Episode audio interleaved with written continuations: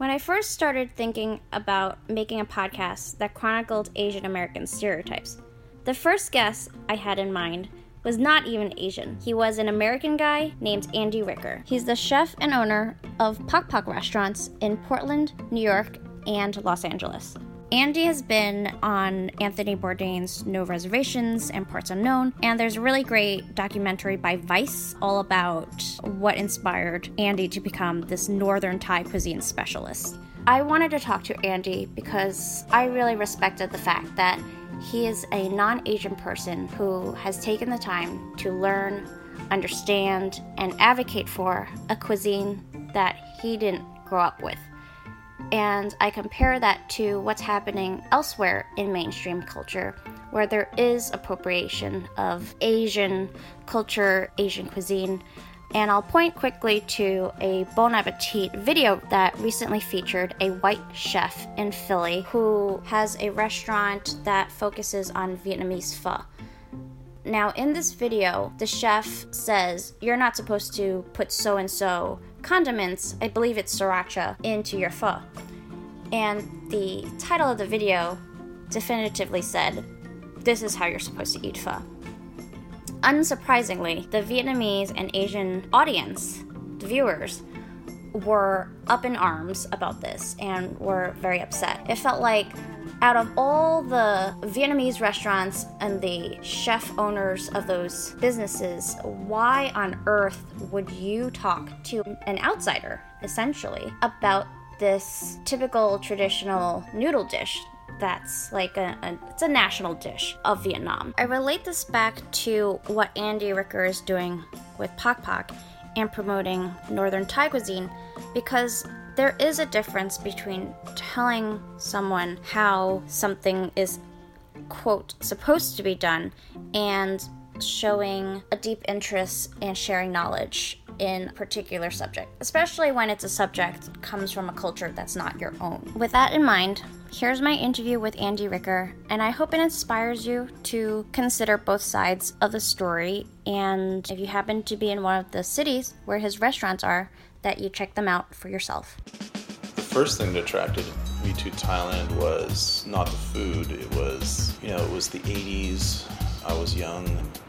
Southeast Asia was a place that a lot of backpackers were going through because it was an easy place to travel, it was inexpensive, it was exotic to us. There were beaches, there were other people traveling. It was a safe way to get a glimpse into another culture. I think Thailand has always been an easy place to travel for Westerners, especially in comparison to places like, say, Vietnam or China, really, or India. So? The infrastructure, even since the 80s, you could get around pretty easily. Thai people were very accommodating. Like, they're very, their culture is a welcoming culture. And so, at least in the early days, travelers coming through that had money and were showing interest and respect were welcomed. I don't know that that's exactly true anymore. Not to the extent that it used to be. I think there's been a bit of culture fatigue on the part of Thais with the massive influx of Western travelers, and to be honest, the Chinese travelers who go through Thailand have caused a bit of a ruckus there. The influx of Chinese tourism in Thailand has a lot to do with a couple of things. One, which is the sudden existence of a middle and upper middle class in China with money to spare, and they want to travel. Mm-hmm. And Thailand's close, and it's exotic and interesting. There's some connections. Often there's a lot of Chinese folks who have relatives in Thailand that go back a long way. Mm-hmm. And the other thing is a movie called Lost in Thailand that came out in China. It was like one of the biggest movies ever. It was kind of like Idiot Abroad type thing.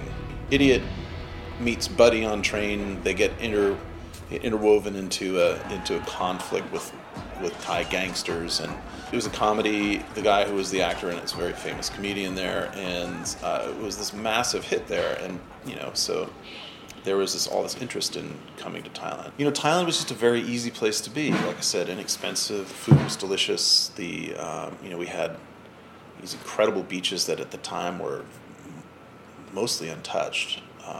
and you kind of got to. It's not like that anymore. No, it really isn't. I mean, a good thing never lasts. So you could go to, say, Koh Samui back then, which is now this international resort destination that's got high-rise hotels on and stuff. But the first time I went there, it was bamboo beach bungalows and people still fishing off the beach.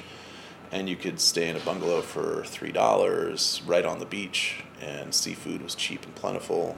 It was fun. And that was my first connection with Thailand. The only frame of reference I had for Thai food was what I'd had in the United States and what was being sold in the bungalows, which typically was pretty simple stuff. And at this point, Thai restaurant owners and resort owners had identified what Phalang likes to eat, which was, the typical tom kha gai, tom yum, that sort of thing, fried fish with three-flavor sauce.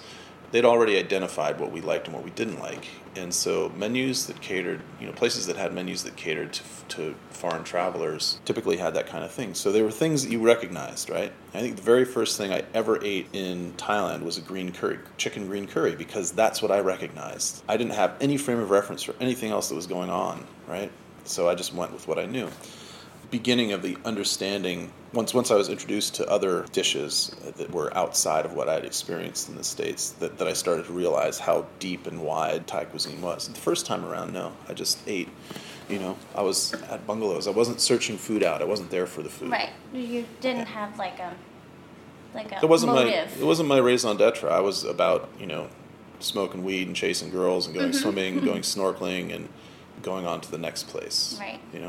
I was definitely eating food, but it wasn't about food. Andy and I talked a little bit more about what brought him back to Thailand and his increasing interest in Northern Thai cuisine. What's closely related to food is culture. Of course, I was interested in Andy's adoption of Thai culture in addition to the cuisine. So here is a section about Andy learning Thai. I went there in the 80s, I learned how to say hello and thank you. Basically, that was it. Is it Sawadee? Yeah, you could Sawadee Krap, I would say you'd say Sawadee Ka, right? Oh, for man and woman. Mm-hmm. And, Khap Khun Khap, Khap Khun Ka, that kind of thank you. That's basically all you learned. That's all you needed. Just in most countries. Most countries, yeah. And sorry. Yeah. Sorry, I don't speak. Yeah. But when I went back in the 90s, I actually got interested. I didn't start learning right away. It took another couple of trips for me to start really trying to learn to speak. Was it intentional?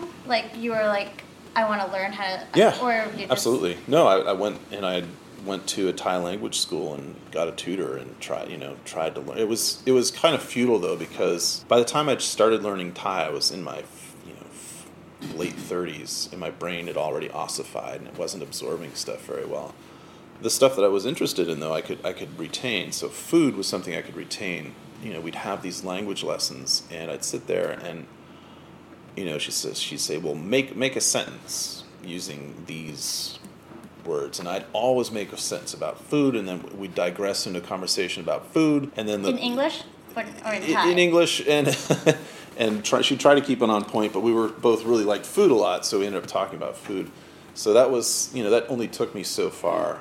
And I was kind of left on my own after. I did that a couple times, and then I just started trying to learn by myself, talking to friends, going to the market. I'm still pathetic. I'm conversational, but I'm not fluent by any means. So. You could have fooled me. I couldn't tell you. I've been told that I say things correctly. It's just that I can't say enough things. I don't have enough. My vocabulary stinks. Can you write and read it? Oh, no, I cannot. Okay, so that's how I am with Chinese. Mm-hmm. And, there's two ways to learn a language. One is phonetic, right? And that's how most people end up learning a new language is phonetic. And then there's doing it the right way, which is learning to read and write it. And that's the best way. Like really understanding sentence structure. So it makes you, So as long as you learn a language phonetically, you're still thinking in your native language and then translating in your head, pretty much. Because that's all you got. You got words, and you have to connect them with thought. Right. Whereas if you've learned to read and write and you understand the structure and how the language actually works, then you can actually think in that language rather than think in your native language. So I'm still thinking in English and trying to translate it into Thai to this day. Hey, Andy, what do Thai people think about you cooking their food? It depends. I mean, it depends on the person. A long time ago, it was shocking to some people. Now these days, it's not so shocking. I think that the internet has connected the world in such a way that and Thailand's super connected. Huh. Right? They're aware of what's going on in the Western world. When I first did it, people were like really kind of like, well, first of all, they want to know, can I actually eat the food or not? Because it's spicy. Well, it's not just spicy. It's, there's flavor profiles in there that typically Westerners are not that keen on. Fermented fish, funky bamboo shoots, very, those really funky, powerful flavors that we are not that fond of in the West. 25 years ago, when you referred to America, more people look like me than look like you, right? It's not as white as it used to be. Let's just put it that way. I don't know really know how to put it any other way. We're a much more diverse culture, and we're into a time where the folks like you who were born and raised here, whose parents may have been immigrants, mm-hmm. And there's a lot of folks who grew up as you did, with one foot in their parents' culture and another foot in the American culture. So, of course, tastes have changed. People's idea of what is good and what's not good have changed. It's, to me, your average college kid isn't like going down to McDonald's or the pizza joint now. They're like looking for that Korean fried chicken joint, right? It's also learning to cook, because cooking is cool. Right, again. Now cooking is cool, if it ever was cool. It's definitely cool now, kinda, or at least restaurants are cool. At least food is cool. It's just different. We live in a different world now. There's a lot of old prejudice that are still there. But we have some bad hombres here, and we're gonna get them out. But I think in general, Americans are more accepting of other cultures' food now.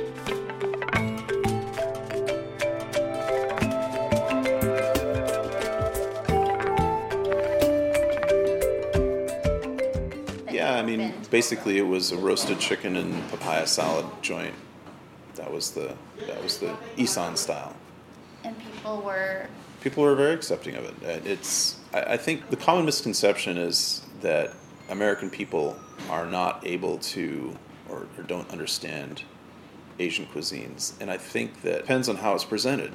If you go to a typical Chinese restaurant and they say salt, pepper, squid. If you've never had salt, pepper, squid before, you have no idea what you're going to get, right? There's no way of knowing. How do they cook it? Is it deep fried? Is it stir fried? What does the salt and pepper come in? What else is in the dish? Do they just give you some squid and give you some salt and pepper? There's no way of knowing.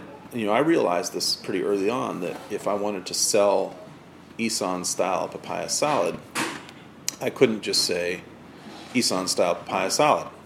Right? I had to explain to them what was in it. So I think put on the menu.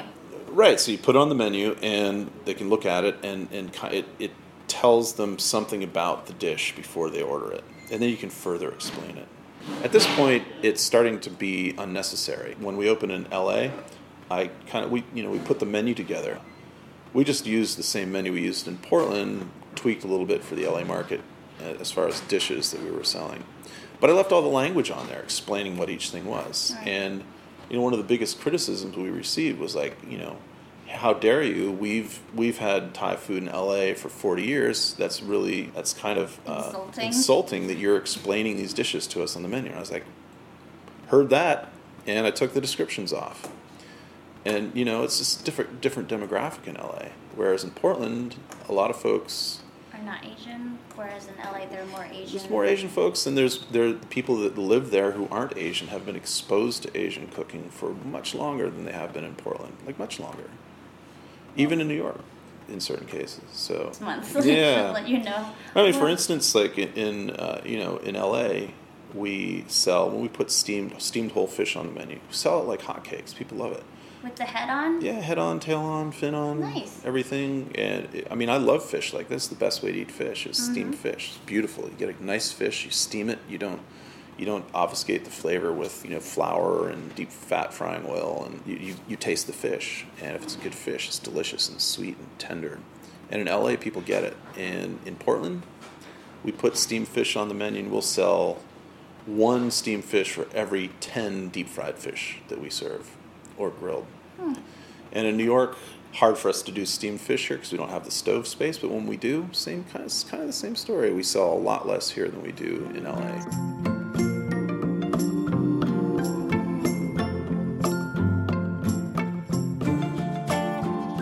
What drew you to Sunset Park? Was it location? Was it just, like, do you feel comfortable around, like, the, I guess, Asian people? Let's get right to the uncomfortable question. So the reason that I moved to Sunset Park is because, you know, when I had been living in New York for a couple of years, and I'd moved like 5 times. I was looking for I was living in near the Brooklyn Navy Yard in Wallabout, and I was like, "Geez, I'm, you know, there's just nothing here at all, right?" Well, it's the Brooklyn Navy Yard. Yeah, which is starting to grow now, but that whole neighborhood around there is kind of hasn't grown with, you know, much force. So, what I found myself doing is on the weekends I would end up in Sunset Park because, you know, I could get there on, you know, pretty easily. Yeah, I love going to Chinatown. Whatever city I'm in, I always go to Chinatown because I find I love the food. B, I find that there's always something interesting going on. You get to see a peek at several different cultures. So, for instance, the Manhattan Chinatown is and has been primarily Cantonese. Am I right about that? Mm-hmm. When you go out to Sunset Park, the Fujian have been kind of the dominant culture there. I think it may be changing now. And if you go out to Flushing, it's different out there. So I love going to the markets because the markets have the food that I need to make the food that I make. Mm-hmm. So it's always been, like, interesting to me to go to Chinatown for those reasons. You know, Sunset Park is actually relatively inexpensive to live in. And it was close, like I could get up in the morning and go to Fei Long Market and get the stuff I needed for the rest. So that was a plus. Plus I just liked it there. It's quiet.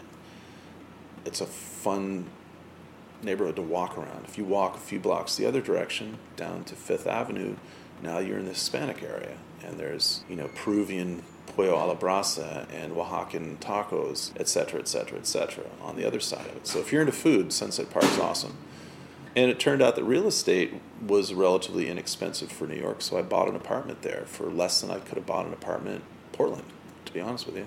Yeah, it all made sense. That's why I'm there. Yeah. You know, just recently, I think it was about 6 months ago, there was a article in the New York Times about how, you know, the real estate market in Brooklyn was over. The neighborhoods, Greenpoint and Williamsburg and all that stuff it's like being in Manhattan.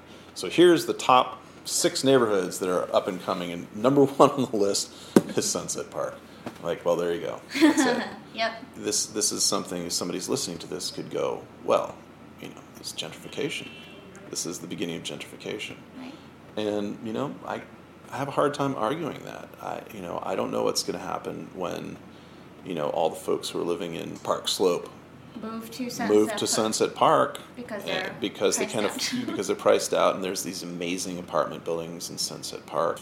You know, we already have our first hipster coffee shop. Oh, right, you next do? Yeah, it's there. What nice folks called? Running it. Is it good? Sun House. Yeah, it's good. I can't really call it hipster. It's a family-run place. White guy with his Korean wife, and they're doing third wave coffee, and to be honest with you, I like it. I mean, I like good coffee. Yeah, seriously. But that's a typical sign that gentrification is coming. But another thing to remember is that Sunset Park started out as a Scandinavian neighborhood, right? I did not know that. I live in what's called a Finnish co-op. The Finns from Finland came to Brooklyn to work in the Brooklyn Navy Yards to build ships around the turn of the century, late teens, 20s, and that sort of thing. They started building buildings around there. So they were the first co-ops in New York, which probably make them the first co-ops in America. It was a Scandinavian neighborhood.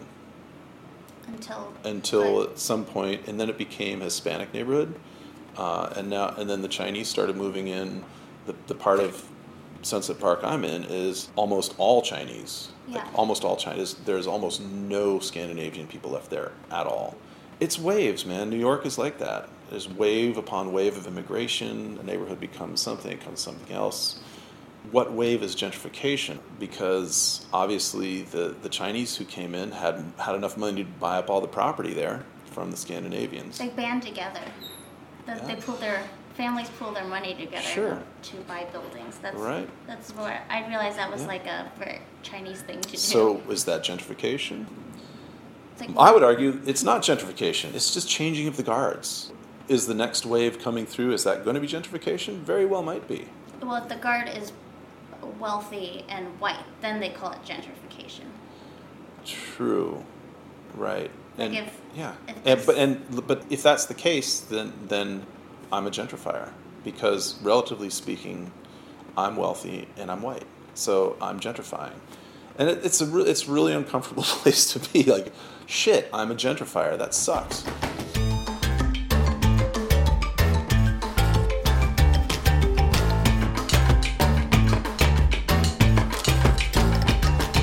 Do you feel like you've adopted Thai cuisine, Thai culture, or it's adopted you?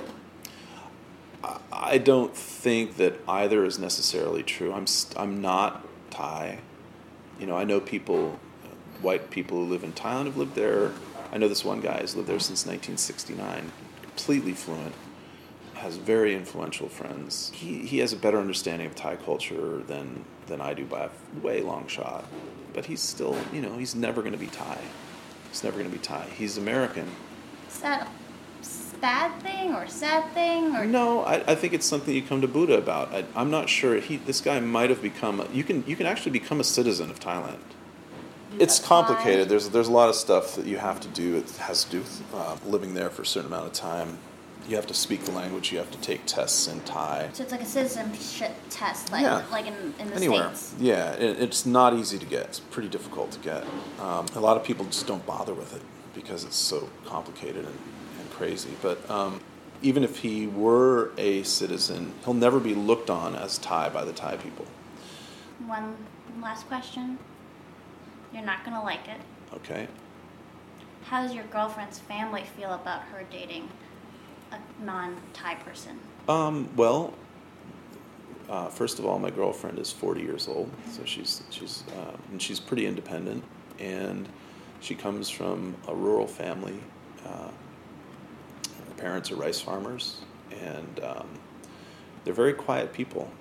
They call ki-ai, shy people, and pudme gang, that don't speak. They don't speak English. No, they definitely don't speak English. They barely speak Thai. They speak Northern Thai, which is a different language, basically. There's no active kind of like, what the hell are you doing with the Phalang? It's more of kind of like, you know. Okay, kind of a quiet acceptance. A lot of folks, rural folks, if their daughter or son ends up with a foreigner, it could be a good thing for the family, especially if that said foreigner is a good person and happens to have enough money to support their daughter and potentially their grandchildren and potentially them in the long run. It's not a bad thing. And there's nothing, you know, it's just a cultural thing. That's the way it is. It's the same thing as expected of a Thai guy who marries a Thai woman. Right. Any advice for others who might feel like they're walking between two cultures? Tread carefully. Be extremely careful about what you think you know about it, and be careful about what you say. Remain a student. There's good and bad to everything, right? There's great things about the Thai culture, and there's not so great things about the Thai culture. I feel like, for me at least, I'm never going to fully understand what's going on. So like, I have to be very general. Like politically or socially? Politically, socially, culturally. If you grow up in a culture, there are unspoken things that are just are. It's something that you can't learn in a book, right? You have to experience it to kind of get it, and to get your understanding of it, right? There is no exact sort of thing, right? It's just a feeling. So you just have to, in my opinion, you just have to kind of try to learn as best you can and try not to fuck it up. Try not to stick your foot in your mouth or do something stupid, you know? And that's really hard to do. It's very, very difficult to do. So, but worth it. It makes a better world when people, you know, try to have a better understanding of each other. That's for sure. Thank you. You bet.